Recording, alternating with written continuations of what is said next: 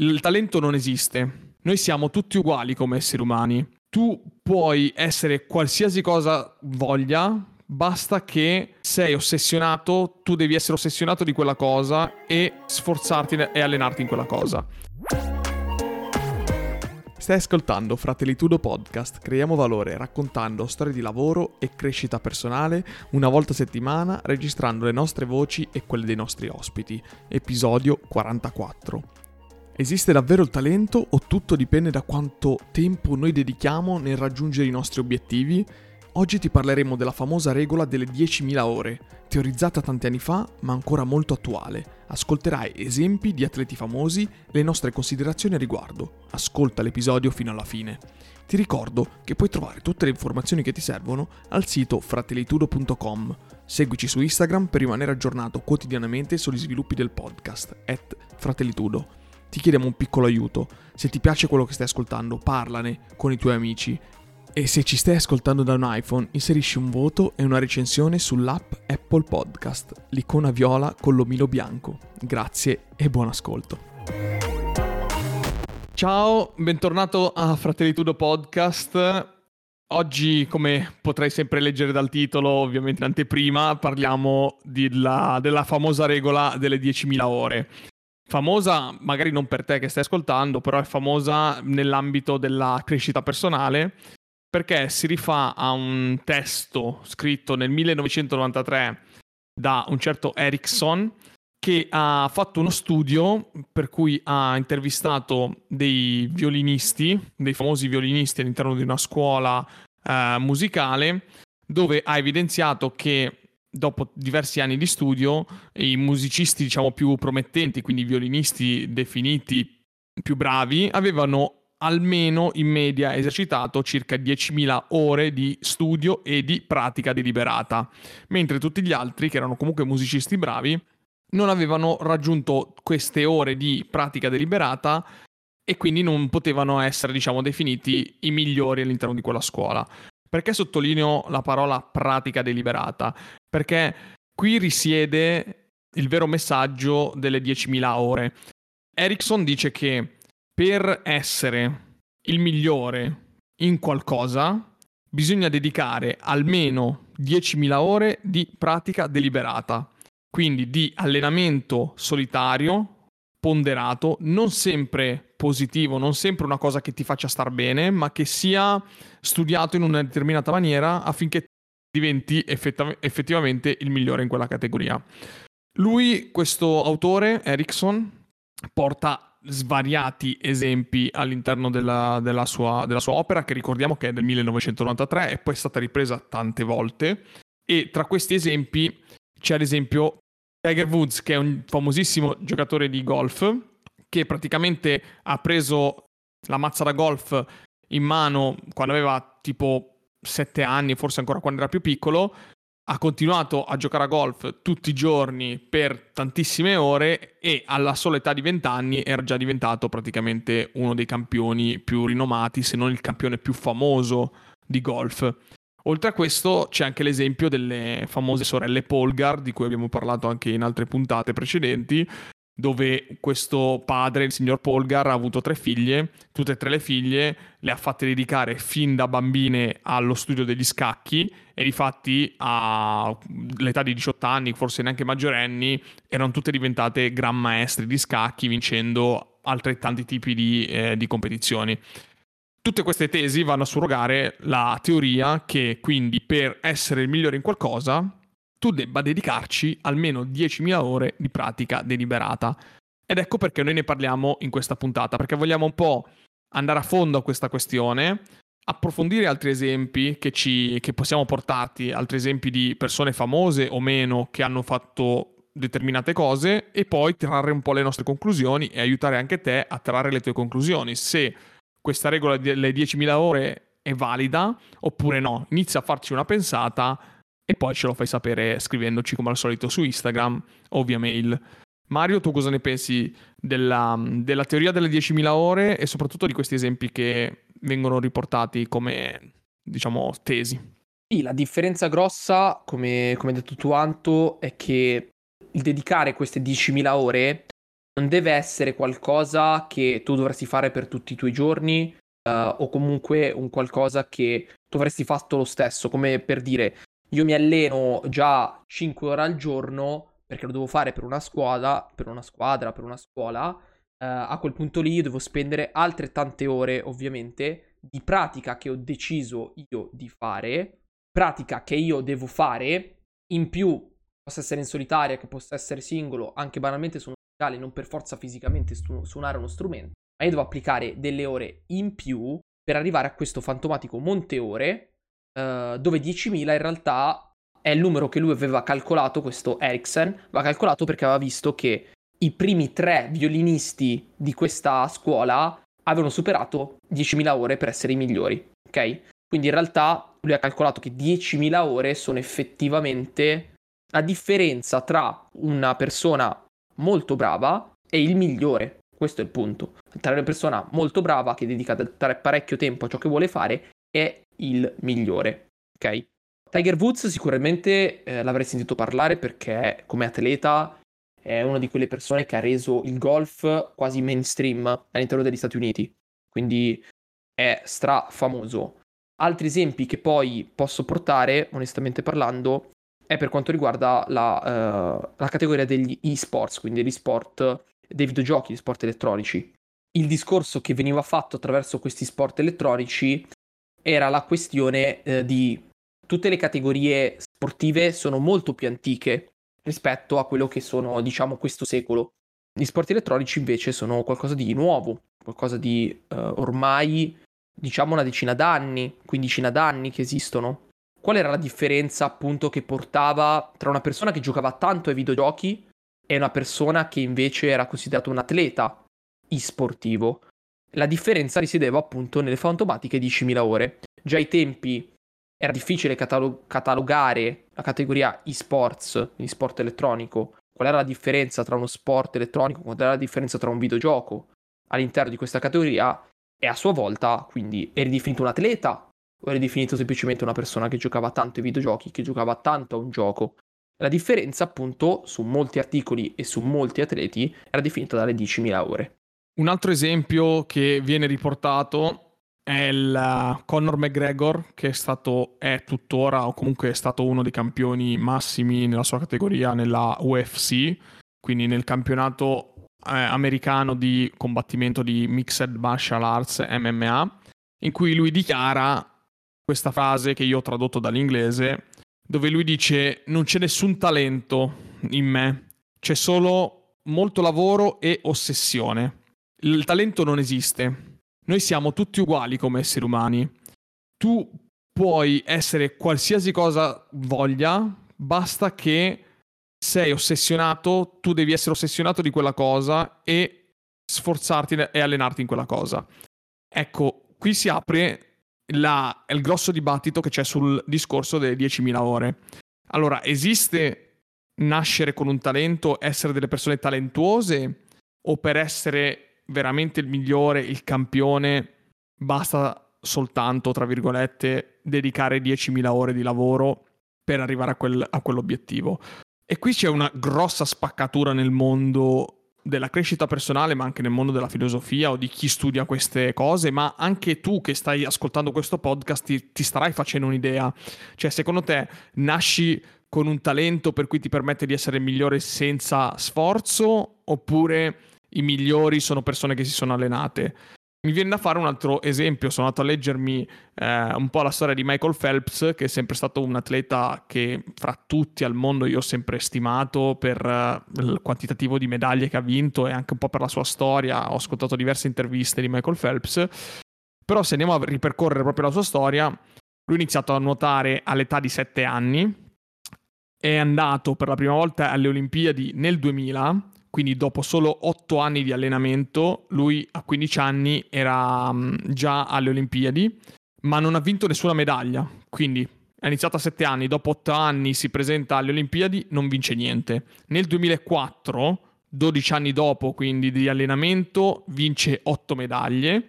Nel 2008, 16 anni di allenamento, vince 8 medaglie d'oro e tutto quello che succede dopo. Quindi anche Michael Phelps, che verrebbe da dire è nato con un talento perché ha vinto 30 medaglie d'oro, quante ne ha vinte lui, uno degli atleti più medagliati nella storia.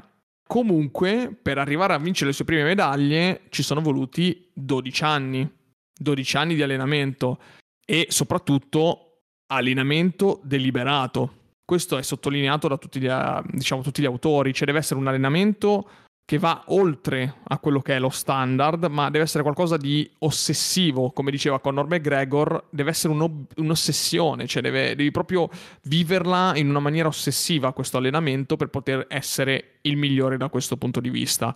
E avendo anche questi esempi, iniziamo a farci più un'idea un po' più personale, anche sulle esperienze che abbiamo vissuto.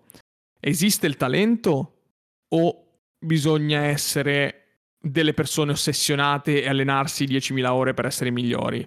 Tu Mario cosa ne pensi? Allora, voglio fare eh, una piccola postilla perché entrambi questi atleti sono stati intervistati da Tony Robbins, ennesima volta che lo citiamo all'interno del nostro podcast. Eh, sono due interviste bellissime, tra l'altro, soprattutto quella con Michael Phelps, dove traspare tantissimo quanto lui abbia sacrificato proprio per questo allenamento deliberato, proprio per questa ossessione di voler competere e di voler vincere.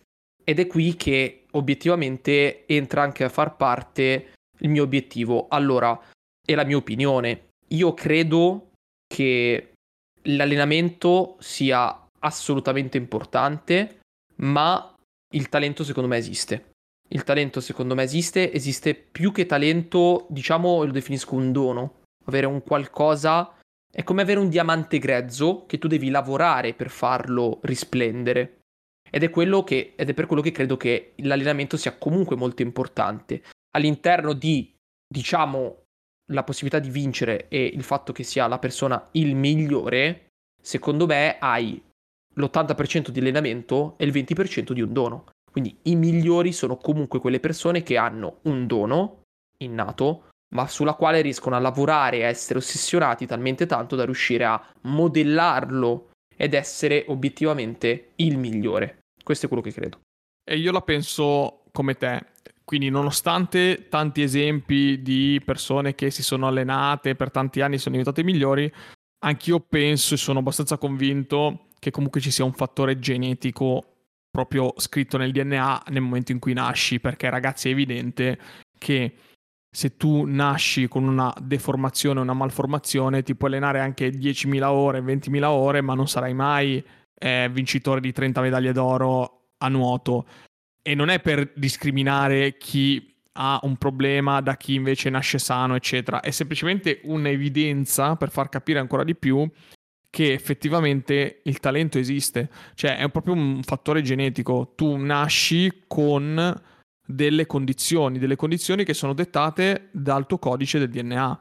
Quindi che tu sia alto 1,70 m, 1,60 m, 1,80 m, sono cose fondamentali, che tu abbia la pelle un po' più grassa, un po' più magra, hai un po' di peli in più, un po' di peli in meno, cioè sono tutta una serie di fattori che possono aiutare, facilitare o uh, renderti ancora più difficile il percorso che devi fare. Non metto in dubbio che allenamento e pratica deliberata e ossessione ti permettano di arrivare a un buon obiettivo, però non riesci ad essere il migliore. Quindi per me la regola di 10.000 ore non funziona, nonostante sia una cosa appunto testata veramente su, su vari settori e molte persone tuttora soprattutto in ambito sempre un po' imprenditoriale, marketing e cose così, sottolineano come per essere il migliore tu debba dedicare tante ore a questo. Ecco, dal mio punto di vista ho, ho, avuto anche degli esempi nella mia vita che magari a te non, diciamo, non ti diranno nulla, però io nel mio percorso di studi, che sia stato alle superiori, che sia stato all'università, ho avuto anche un po' il riscontro di, di, questa cosa, soprattutto all'università. Al primo anno di università io ho fatto ingegneria biomedica al Politecnico di Milano e notavo proprio, eh, è stato lì il momento in cui ho notato un grosso divario tra persone portate proprio per fare quel tipo di indirizzo, per fare quel, quel tipo di università e persone meno portate che facevano molto più fatica, tra cui c'ero io. Io dedicavo tantissime ore allo studio e ottenevo la metà dei risultati di persone che conoscevo bene che studiavano la metà di me. Cioè, è proprio un discorso di e sono sicuro, non sto dicendo questo perché non ho visto, com- io l'ho viste eh, i miei ex colleghi in università al Politecnico di Milano che non studiavano tante ore quanto studiavo io, eppure portavano a casa molti risultati più positivi. Perché gli veniva tutto più facile. Cioè, anche seguire le lezioni era molto più immediato. Io, nonostante seguissi le lezioni, finivo, finivo la lezione e non ci avevo capito granché. Gli altri, tutti subito avevano capito subito al volo. Allora, posso essere io che ho un deficit, benissimo, me lo, me lo prendo e me lo porto a casa, mi metto lì, fatico, studio, mi dedico le ore, però non riuscirò mai a raggiungere il livello dei miei colleghi che finiscono la lezione, hanno già capito tutto, dedicano un tot ore di studio, ottengono risultati strabilianti. E allora lì è qualcosa che non va. E quello è stato il momento in cui mi sono veramente chiesto, e questa domanda qui me la sono fatta praticamente dieci anni fa, perché nel 2012 ho iniziato l'università e mi sono fatto proprio questa domanda, ho detto ma esiste veramente il talento oppure è tutta una questione di studio o pratica eccetera. E dal mio punto di vista il talento c'è, quindi mm, si nasce con un talento, si nasce con una determinata condizione genetica, di famiglia, di tutto, cioè può essere veramente un ambiente, tutto, tutto fa brodo, passatemi il termine, però esiste, quindi dedicare 10.000 ore sì, però bisogna un attimino anche riconoscere che se non ci si è portati per una cosa, magari è anche meglio lasciar stare. Sì, un esempio stupido che, che, si può fare è banalmente se Michael Phelps a sette anni fosse entrato in vasca e avesse rischiato di annegare, molto probabilmente non avrebbe proseguito la sua carriera da nuotatore. O se Michael Phelps fosse entrato in vasca avrebbe fatto magari dei risultati terribili perché era un pessimo nuotatore all'inizio e nessuno magari l'ha spronato a dire continua, che magari diventi bravo, chi lo sa come sarebbe andata. Tuttora non sappiamo se lui è entrato, ha fatto un tempo strepitoso e non gli hanno detto cavolo, potresti essere il prossimo campione del mondo, potresti essere quello. Uh, stessa identica cosa, ad esempio, un altro esempio molto famoso è Michael Jordan. Michael Jordan, giocatore strepitoso di basket, chi non conosce Michael Jordan, è andato a giocare a baseball, molto probabilmente for fun, ricordiamolo, uh, però pagato come atleta e obiettivamente non era così bravo come quando giocava a basket. Questo perché? Perché lui obiettivamente era nato per giocare a basket, era l'atleta perfetto per giocare a basket, quindi una por- ripeto, una piccola porzione di talento ci deve essere se tu vuoi essere il migliore. Se tu vuoi raggiungere un buon risultato, puoi essere una persona che dedica veramente tante ore. E 10.000 ore io lo vedo più come un limite per indicarti che sei sulla strada giusta. Nel senso di dire, um, ho dedicato 10.000 ore, a che punto sono arrivato? Sono arrivato a questo punto, posso effettivamente essere il migliore? Sì, no. Uh, ho raggiunto 5.000 ore, sono sulla strada giusta? Sì, no. Io lo reputo più come un, in un certo senso un'asticella da dover superare per poter testare le tue skill. Um, ma se vuoi essere effettivamente il migliore devi combinare più fattori. Il fattore dell'allenamento è sicuramente importante, ma avere comunque un dono innato. Mentre ci avviamo alla parte dei consigli finali, volevo aggiungere una cosa perché tutto questo ragionamento qua è uscito fuori leggendo il libro di eh, David Epstein che parla dei generalisti, è un libro che ho già consigliato nelle puntate precedenti, quindi non sto a sottolinearlo, però David Epstein parla di questa regola di, delle 10.000 ore sottolineando il fatto che iniziare una carriera iper specializzata quindi quello che ha fatto Michael Phelps, Tiger Woods, eccetera, non sempre, anzi la maggior parte delle volte, non conduce a un ottimo risultato a lungo termine, perché essere iper specializzati, soprattutto adesso, nel, nel 2021, non ti permette di essere una persona che si adatta al cambiamento di quello che succede nel mondo. Quindi le persone che hanno successo adesso non sono più le persone che iniziano da piccole a fare una cosa e la portano a termine fra vent'anni. Perché fra vent'anni probabilmente il mondo sarà molto diverso da come è adesso. Quindi bisogna fare un cosiddetto um, sampling pre- period, cioè provare diverse cose. Provare diverse cose, testare diverse cose e alla fine culminare in, un, in una specializzazione. Ma prima bisogna fare esperienza su un po' di tutto. Questo è veramente è la, la principale contro controbattito a questa teoria delle 10.000 ore. Quindi se tu invece dedichi le stesse ore in tanti ambiti, alla fine riuscirai ad ottenere una specializzazione e una conoscenza migliore rispetto ad altri, alla fine di tutto. Direi che possiamo passare alla parte dei consigli. Mario, prima di tutto, ricordaci come supportare il nostro podcast. Ok, come sempre, tre metodi molto molto rapidamente. Il primo di tutti è il passaparola, quindi parlane con chi vuoi, parlane con chiunque del nostro podcast. Quindi se ti abbiamo incuriosito, se ti abbiamo fatto ragionare, eh, condividi questa puntata, manda quello che vuoi, manda un link a un tuo amico e fallo ragionare anche lui e vedrai che magari gli piacerà anche lui, avrete qualcosa di cui parlare. per cui il primo, primo metodo per sostenerci è il passaparola. Il secondo è attraverso la piattaforma per il quale facciamo live streaming, che è twitch.tv. Su Twitch avete la possibilità di fare l'account gratuitamente e di fare un abbonamento mensile al costo di 4,99. Ma se avete Amazon Prime, quindi uh, quello che vi spedisce gratuitamente a casa i pacchi che ordinate il giorno prima, e uh, avete la possibilità di legarlo appunto con questa piattaforma e uh, avere questo abbonamento gratuito in modo tale da sostenere attraverso appunto la vostra donazione gratuita il nostro podcast. Punto numero 3, in fondo al sito fratelletudo.com trovate il tastino per le donazioni Donazioni ovviamente spontanee e eh, totalmente al fine di eh, migliorare questo progetto. Quindi ti ringraziamo.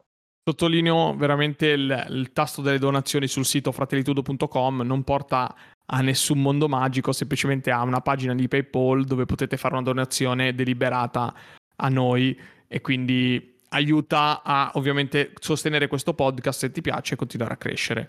Il mio consiglio riguarda sempre David Epstein, che oltre ad aver scritto un libro ha fatto un TED Talk. Quindi consiglio di recuperare il TED Talk di David Epstein, che parla appunto dei generalisti e un po' della, della, dell'iperspecializzazione. Molto utile perché in 15 minuti riassume un po' la maggior parte dei suoi argomenti trattati nel libro, che ancora consiglio, lo sto finendo, ma è veramente spaziale. Quindi leggetevi il libro, ma soprattutto ascoltatevi il TED Talk di David Epstein. Anche il mio consiglio è di un TED Talks, eh, l'ho ascoltato all'interno dei podcast di TED Talks Daily e praticamente parla di questo imprenditore che è Dominic Price, che racconta un po' la sua storia durante quest'ultimo anno e ti pone una domanda che in realtà è molto interessante, dicendo che siamo nel 2021 e tuttora continuiamo a eh, classificare le persone in base alla produttività, che è qualcosa che andava fatto intorno alla prima rivoluzione industriale, quindi una cosa molto vecchia, e che secondo lui eh, attualmente dovremmo catalogare le persone attraverso un sistema di felicità. Quindi ha creato una sorta di quiz che vi invito a scoprire attraverso il suo TED Talks, dura pochissimo, dura 16 minuti come intervento, ed è un semplicissimo quiz nel quale dovete compilare 1, 0 o meno 1, dipendentemente su quattro categorie, per capire quant'è il vostro happiness score, lui lo chiama, quindi il vostro um, punteggio di felicità, per la quale secondo lui questo sarà il futuro nella quale bisognerà cato- catalogare le persone o categorizzare le persone. Per cui ve lo lascio, uh, si chiama What's Your Happiness Score di Dominic Price. Grazie mille per aver ascoltato anche questa puntata del Fratelli Tudo Podcast. Ti ricordo che tutti i lunedì esce una nuova puntata sulla tua piattaforma podcast preferita e tutti i martedì sera siamo live su Twitch TV e tutti i link li trovi sul sito fratellitudo.com. Per chi è live rimanete online che continuiamo a parlare, per chi ci sta ascoltando su Spotify eccetera, ci sentiamo alla prossima puntata. Ciao da Antonio e ciao da Mario.